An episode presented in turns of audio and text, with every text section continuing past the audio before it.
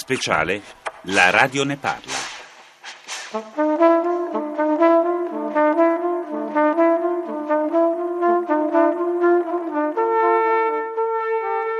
Si stava ripetendo esattamente lo stesso cerimoniale del 24 marzo delle fosse albertine, cioè chiamavano dei nomi, il prigioniero che veniva chiamato doveva uscire dalla cella e aspettare lì, in fila, in piedi e chiamavano dei nomi.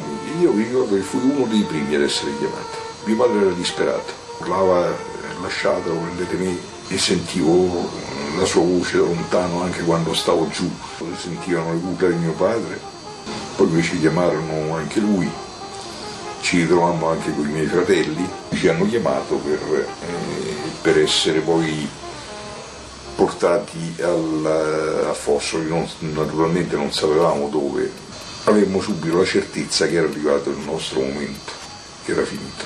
Io mi ricordo che mio padre mi disse guarda, dice cominceranno a sparare, buttati subito per terra e fai finta di essere morto.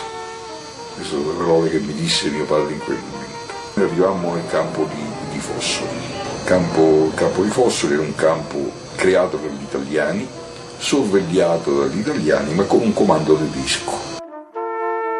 Fossoli a sinistra c'era il campo degli ebrei, a destra i politici e più in là ancora gli alleati che giocavano al pallone, si divertivano. Eccetera.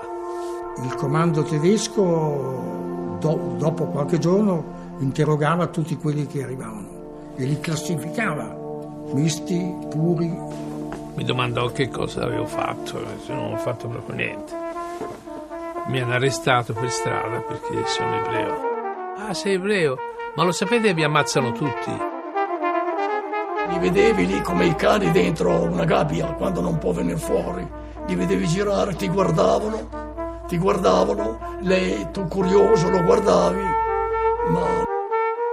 Questo era già Fossoli, anticamera dei campi tedeschi. Il tramonto di Fossoli. Io so cosa vuol dire non tornare. Attraverso il filo spinato ho visto il sole scendere e morire. Ho sentito lacerarmi la carne le parole del vecchio poeta. Possono i soli cadere e tornare. A noi, quando la breve luce è spenta, una notte infinita è da dormire. Primo Levi, 7 febbraio 1946.